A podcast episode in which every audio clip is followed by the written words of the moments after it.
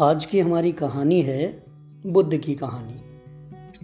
बौद्ध धर्म के संस्थापक सिद्धार्थ थे, जिन्हें गौतम के नाम से भी जाना जाता है। उनका जन्म लगभग 2500 वर्ष पूर्व हुआ था। यह वह समय था जब लोगों के जीवन में तेज़ी से परिवर्तन हो रहे थे। महाजनपदों के कुछ राजा इस समय बहुत शक्तिशाली हो गए थे।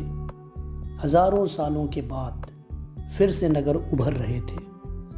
गाँवों के जीवन में भी बदलाव आ रहा था। बहुत से विचारक इन परिवर्तनों को समझने का प्रयास कर रहे थे। वे जीवन के सच्चे अर्थ को भी जानना चाह रहे थे।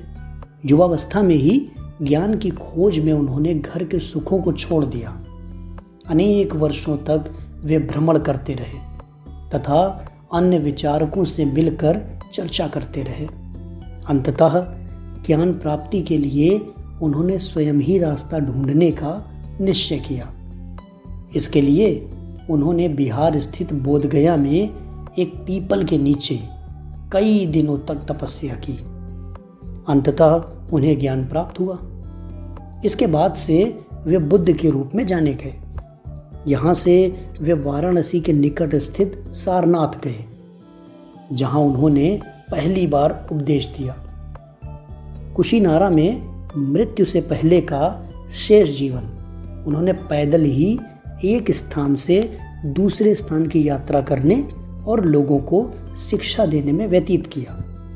बुद्ध ने शिक्षा दी कि यह जीवन कष्टों और दुखों से भरा हुआ है और ऐसा हमारी इच्छा और लालसाओं के कारण होता है। कभी कभी हम जो चाहते हैं, वह प्राप्त कर लेने के बाद भी संतुष्ट नहीं होते हैं। और अधिक वस्तुओं को पाने की इच्छा करने लगते हैं।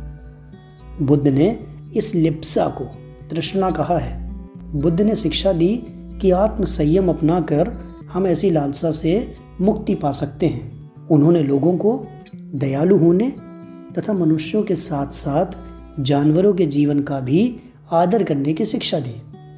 वे मानते थे कि हमारे कर्मों के परिणाम चाहे वे अच्छे हों या बुरे हमारे वर्तमान जीवन के साथ साथ बाद के जीवन को भी प्रभावित करते हैं। बुद्ध ने अपनी शिक्षा सामान्य लोगों की प्राकृत भाषा में दी।